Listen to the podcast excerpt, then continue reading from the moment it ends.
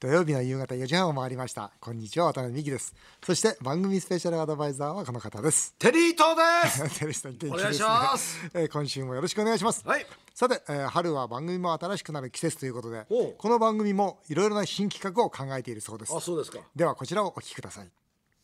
5年後の夢を語ろう。番組オープニングの新企画はこちら。5分間語ろう収録1週間前から番組の準備を始める性格の渡辺さんと収録の5分前までスポーツ報知を見ているテリーさん。そんな正反対の2人のトークを噛み合わせるために語ってほしいテーマをこちらから出させていただきます。今回のテーマはこちら。最近会った人。ここ12ヶ月で会った人ぜひ聞かせてください。えーということで5分間語ろう。今回はここ最近会った人ですって、うん。先日ね、はい。あの長野県の飯山っていうところ行ったんですよ、ほう。で僕の実はあのマウスコンピューターってありますよね、はいはいあのマウスコンピューターのちょっと私あのまあコマーシャルの方手伝ってるんですけど、はい。そこでその飯山工場に行ったんですね、はいはい。であのマウスコンピューターっていうのは全部実は日本で組み立てているんですよ。でそこにいる人たちがね140人ぐらい、うんあのまあ、女性が7割ぐらいなんですか、本当にコンピューターの中だから手す手作業なんですよね、普通はあの僕はあの工場ですと流れ作業だと思ったんですけど、そうじゃなくて一つ一つ本当にきめ細かくもうえこんなことまで手でやってんの？手作業で。もうしてね「テリーさんやってみませんか?」って言われて僕もやったんですけどもうん。大変だったんですよ。で僕なんかは勝手に口八丁手八丁でこうやって喋って、はい。このもう長年人生生きてるんですけども、ここにいる人たちは全然僕と違う人生歩んでんなと思って。ね。でそこにいた一人の、まあ、丸山さんって女性いたんですけども、はい。でどうして皆さんこんな根気のある仕事ができるんですかって聞いたら、長野県だからじゃないですかって言うんですよ。長野ってそうだよね。ええそういう精密機械が。そうなんですよ。長野ってね、うんうんいっぱい精密機械の工場工場が多いの。ええ。そうそう。まあ、例えば成功とかあるじゃないですか。そうそうそう。そして長野ってやっぱりそういうところで我慢強い人が多いと。なるほどね。で手が器用な人がいてんあんまりよそから情報とかっていうのを入れるよりも今ここにあるものを一生懸命やっていくっていう。うんあそうだからんこういう仕事がんで特別じゃなくてここにいる人って特別な方なんですかって言ったらいやいや本当にすごい大変な仕事なんですよ。うんうんアルバイトの人も多いですよって。だからアルバイトに普通に来てここで一生懸命頑張ってやってるんですよ。で楽にしようとかっていう人が多い時代の中で、こういう国民性というか、もしかしたら日本人が勝っていっぱい持っていた、ん。こういう人たちが、なんか日本を、まあ、しっかり地盤を作っていってるんだなっていうことで、僕はなんかこの丸山さんと会って、意外となんか感激したんですけど。なるほどね。はい、こんなことありました？いい勉強しましたね。はい、えミキさんは？僕はね最近ねなんだろう。いい彼女のいや彼女じゃない。えあのねいろんな人と会うとねやっぱ勉強になるなっていうのは正直なとこ。え例えば？例えばね大手のね、まあ、皆さん知名前言えば分かるような百貨店の元トップなんだけど、こうやって話してたんですよ、そしたら僕がふっと話したことに対して、すっとこう背広からねメモ帳を出すんですね。でメモを取られるんですよ。うわっと思ったねだってもう70近いんですよ、でもう大手流通のトップを卒業された方ですよ。その方がですねふっとメモを取ってでそのメモをまた今度自分でまた生かしていろんな人にこう話そうとしてるんですよ。え例えばその時に、渡辺さんどんなこと言ったの？いやちょっとあんまり言えないんだけどちょっと言ってくださいよ。いやいやあのビジネスの話でね。僕のちょっと経営の。教訓を言った。教訓っていうかやっぱり政治とビジネスの話で、えーなぜ僕がその政治家を辞めるかという話をちょっと一緒にしてる時にですねここで渡辺さんがよく話したこと、そうですね。一部でもあるわけですね、はい、それをこうスッとあと大手の、まあ、これも組合で誰が言ったらすぐ分かる組合なんですがその、まあ、トップの方とお話してて、えーまあ、実はあるお話をしてたんですよ、そしたらこの話はお宅の組合のどなたに持っていけばいいですかって話をしたんですね、そしたらその方がトップにもかかわらずあそれは僕のとこくれと、僕に電話してくれればと、僕が案件を処理すると。言った時あこれもすごいなと、うん。普通だったらね誰々に任せておいてくれとか秘書の秘書に言っといてくれやっぱりあさすがだなっていうかね。で病院をね実はあの大手の病院のトップともあったんですよ、この方と話しててこの人麻酔科の本当に日本の名義なんですね、にもかかわらず今理事長やられてて、経営の話を真っ向からしてくるんですよ、まさに素晴らしい経営者なんですね。あいや僕ねき最近会うとあ本当に勉強になるなって素敵な人多いなっていもっと勉強しなきゃいけないなってなんかそう思ってる。まあ確かにまあそのね企業の、まあ、業界のトップになる人ってやっぱりどっか違いますよね、どっか違うと思う。だからやっぱり悪いがいみなしというかね、やっぱそんな思いの中で生きていかなきゃいけないなと思ってる今日この頃であります。わかりました。はい、はい。えーということで今回のオープニングはここ最近あった人の話でした。さて CM の後は来週参議院での成立の見込みです、えー過去最高100兆円を超える新年度予算を考えます。この国の予算こうしたらどうようです。ぜひお楽しみになさってください。土曜日だけにこうしたらどうよ来週参議院で可決成立する見込みの来年度予算。過去最高の101兆4571億円。しかしその予算の内訳正直国民にはよく分かりません。さらに渡辺さんテリーさんだったらどんなことに予算を使うべきと提言するのでしょうか？ということで今回のテーマはこちら。この国の予算こうしたらどうよ？参議院本会議場で実際に新年度予算に一票を投じるまだ現役国会議員の渡辺美樹さんと家のお金のことはすべて奥さん任せというテリー伊藤さん。お二人の手元には財務省が作成した平成31年度予算のポイントという資料があります。本来いくらお金を使うか何にお金を使うかはとっても大事なことです。皆さんもぜひこの機会に一緒に考えてみてください。それではこの国の予算こうしたらどうよ。お二人よろしくお願いします。えーということで来週参議院で可決成立する見込みの来年度予算です、えーまずはこんなインタビューをしてきました。来年度の国の予算いくらか知っていますか？来年度の国の予算いくらぐらいか分かりますか？いや知らないですけど多分10兆ぐらいですかね。3兆円ぐらいですか？えー、100兆円とか。正解は101兆円なんですけど時事問題得意やったなんかどう思いますうんって感じですかね3億円3億円ぐらい、はい実は正解が101兆円なんですけどどう思いますいや返した方がいいと思います5兆円5兆円ちなみに正解は101兆円なんですけどどう思いますやばやば50人中101兆円と答えられたのは、なんと50人中4人8%でした。ね。ほとんどの方がまあ関心がないと。そうですよね。あまりにも数字が大きすぎて。うん。わからないってついうのはあるんですよね。100兆円超えたってことですよね。そうです。101兆になったんですが、うん。まあこれじゃあ家庭にちょっとあの例えますとね、まあ、1000万円の支出をするお家があると思ってください。はい。でそれに対して680万円の収入があるんです、でも今あー税収62兆って言ったことは620万円の収入なんですね、実はこのうち60万円っていうのは特別収入なんです、まあ簡単に言うとお隣のあ家がたまたまと土地が売れちゃ売れちゃったとかいうことで、ですから実質の収入っていうのは620万。620万。はい、それに対して320万円の借金をしてるんです、で1000万円の支出で生活をしているわけなんです、結果として今は1億円以上の借金が残ってしまっているということなんですだから危ないでしょ普通考えたって。返せないですよね。返せん。だからそれが60兆の収入が62兆になったっつって、ね、国は一生懸命ね国会で言ってますけど、そんなこと問題でしないでしょと、もう全然ビビたることでしょと、大きな全部の収入に対して3分の1の借金付けであることは変わらないわけですよ、そこでねテリーさんね、はい。なんでこんなことになったのかっていうのをちょっと話したいんですよ、ええ。なんでこんなことになったのか今までこの、まあ、今回62兆っていうのは過去最高過去最高って言ってるんですが、その前の過去最高っていつだったかっていうと、今から30年前の1990年なんですよ。このバブルの時に60兆という実はその税収があったんですね。だけど問題はここなんです。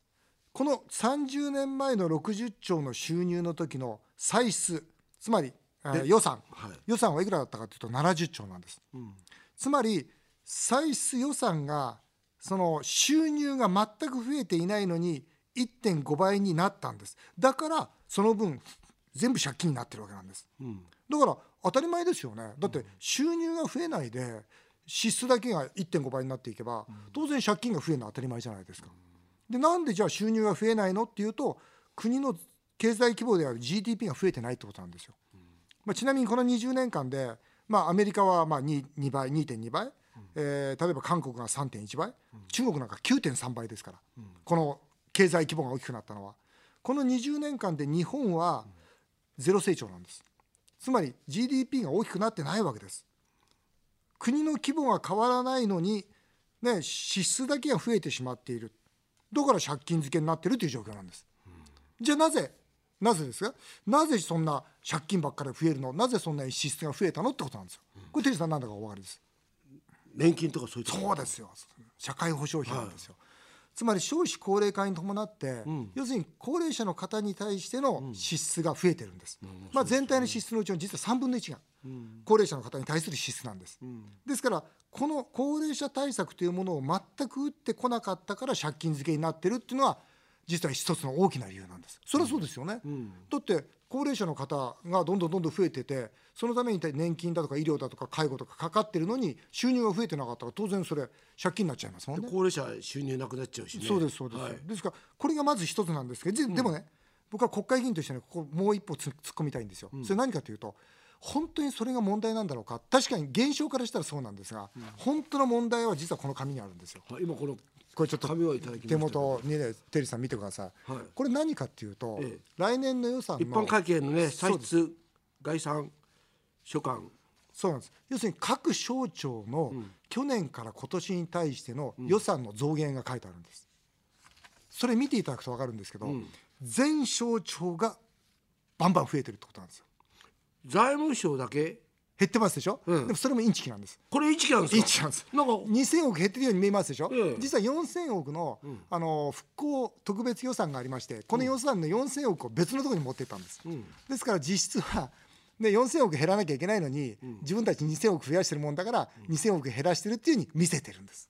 ずるいじゃないですか。ずるいんです。つまり全省庁が毎年毎年予算上げてるんですよ。おこれすごいことだと思いません？これ例えばね、はい。国交省なんかすごいですよね。そうですね、すごく上がってますよね、まあ、今回特に上げてますね。全部上がってるんですよ。はい。これ結局ねこれどういうことかっていうと、この国会のやり取り聞いてても分かるんですけど、各省庁は例えば100億の予算を去年使ったとしたら100億の予算は既得権なんですよ。だから来年は105億にしてという形で常に去年をベースに何パーセントアップで要求してくるんです普通だったらねもう国はもう破産状態なんだから各省庁において言えばまあ今まで100億使ってたけど、ね、みんなで知恵を出し合って50億で同じことやるよと。だからあそれは何々省は偉いねってことになるのに各省庁全部既得権としてお金の取り合いをしてるんですよ。これあれでしょ？決めてるのって財務省ですよね、最後はですね。そうですよね。最後はですね。はい。これみんなが提出するじゃないですか。はいやります。かね予算を、はいやりますで財務省が削ったりして。そうです。削ったりこれはいいよと。丸抜三角ってよく言うんですけど会議が税調っていう会議がありまして、えこれはいいよと。これはダメだよということでまあ調整じゃあ例えば財務省の、まあ、はいトップ、まあはい。今ですと麻生さんですよね、はい。麻生さんがそれを支持すればこれはもっと減らすことができるんですか？という問題じゃないと思いますね。どこれどういう問題なんですか？あのやっぱ税調っていうまあ自民党の中に、その税税っていうか収入と支出をバランスを取るところの会議がありまして、まあ大体重鎮の方がやられてるんですけど、やっぱその方々のところでまあバランスを取るってことになってますよこういうね。ことって正はい。直言って、僕あのお笑い大蔵省って本をはい。昔出したことあるんですよ、はい。あの時にも全く同じことですよね、あの同じことを言ってるわけですよ、各省の偉い人たちがみんな財務省、まあこれ大蔵省ですよ、大蔵省来て頭下げて、なんとかなりませんかねってもみ手入れやってる、でも結局、みんな少しずつみんな上がってって、でも今言われた日本のね収入も減ってるってことは、国民も含めて、政治家も知ってるし官僚の人たちも知ってるにもかかわらず、なぜそれをみんなやってくれそれをないんですか？真正面からややれば、例えば社会保障費を、じゃあ真正面から向き合って削削減したら、次の選挙勝てないからですよ。やっぱりその各省には全部団体がついてますから、その団体に対しての要するにバックなわけですよ。分かったとね何々団体から例えば医療費上げてくれって言ったら分かった上げてやるよと、その代わり票くれよっていうことなんですよ。で結果としてまああー自分たちが政権の取っていたいもしくは自分たちが政治家でいたいということがこの予算に全て現れてしまうんですよ。結果としてですよ。ひどいよね。うんでもね僕はねそのさっきのね50人のインタビューで、まああの50人中4人だったかな？しか8人こ答えられなかった。4人か。うん、で皆さんね、まあ、10兆だとか50兆だとか、まあ、ひどい方になると3兆円とかね、えーいうようなこいろいろあったけど、僕ね結局はこの皆国民が無関心である、そのことにつけ込んで、政治家が、ね、要するにその自分たちの好きなようにお金を使っている、この現象しか見えないですよね。だから国の規模が、ね、経済規模が大きくならないのにばらまいて借金漬けになっている。そして使う人たち官僚も政治家も自分たちのことは全く削減もしないでそして負担を未来の子どもたちにつまり借金借金借金で未来の子どもたちに全部、まあ、押し付けてる。だからこれ最悪の状況だと思いますよ。ねこれ番組ずっとね、ん。あの渡辺さんとやらせてもらっていて、はい。はいずっと言ってるわけじゃないですかこれ、ずっと言ってる。ずっと言ってもまたこういうふうな予算またに今回もこの予算101兆最大の予算を組むわけですよ。ねえ。どうすんですよう。ん。だから次じゃあこれいきましょうよ、はい。どうするかというのをテリーさんと二人で色紙に書いてきました、はい。ね、テリーさんまずどうしましょう。テリーさんどうぞ。私はですねもう今渡辺さんが言った通りですよ、私は予算を使わないと。使わない。そうですよね。うん。だから本当にね、まあ使い切っちゃうから、そうなっちゃうわけじゃないまあこれなんか撤退するというか、使わない勇気、うん。そうですね。自分たちがやっぱり貯金する勇気をこれ自分のお金だったらするわけですよ、これ人のお金だからこれね多分ね視聴費と一緒ですよね、うんうんうん。サラリーマン。サラリーマそンの視聴費が例えば会社から5万円もらうじゃないですか、で5万円使わないと次の月、お前この前4万5千円でできたら、だったらもう4万5千円になっちゃうわけですよ、全く同じことですよ。そういうことですよね。そうですよ。だから5万円使い切れば、また次の出張でも5万円もらえるわけですよ。そうだから僕は前からそれを感じていて、僕はまあ今回はね、もう予算を使わないと。これをしたんですけど。なるほど。渡辺さんは？僕はもうズバリご和算で願いましてはですよもうご和算するしかない。だってこれ問題が大きすぎます、つまり売上まあ、が経営で言うならば売上を増やさなきゃいけない GDP 増やさなきゃいけないってことに対して20年間も GDP が全然増えない経済政策なんですよ、もっと言うと。それから経費も削減しなきゃいけないのにこの30年間で平気で1.5倍に増やしていってるわけですよ、そしたらもうゼロベースで見直さないと、今まで君たちの省庁は例えば5兆円使ってたかもしれないけどこれなしだよと。ゼロから本当に必要なそのお金がなかったら国が潰れるっていうお金だけにしてくれと。こういうのって例えば池上さんとか言ってないんですかテレビで？知らない。いや言ってないの俺。知らない言った方がいいよね。というのねうん。テレビも俺、ん。ねまあ悪い。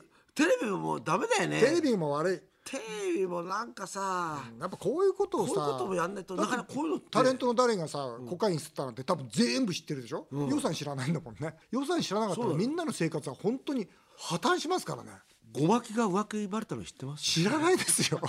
錦糸町のラブホテルに行ってたらしいんですよ。まあそんなことはどうでもいいですよね。ごごまきやんなってね。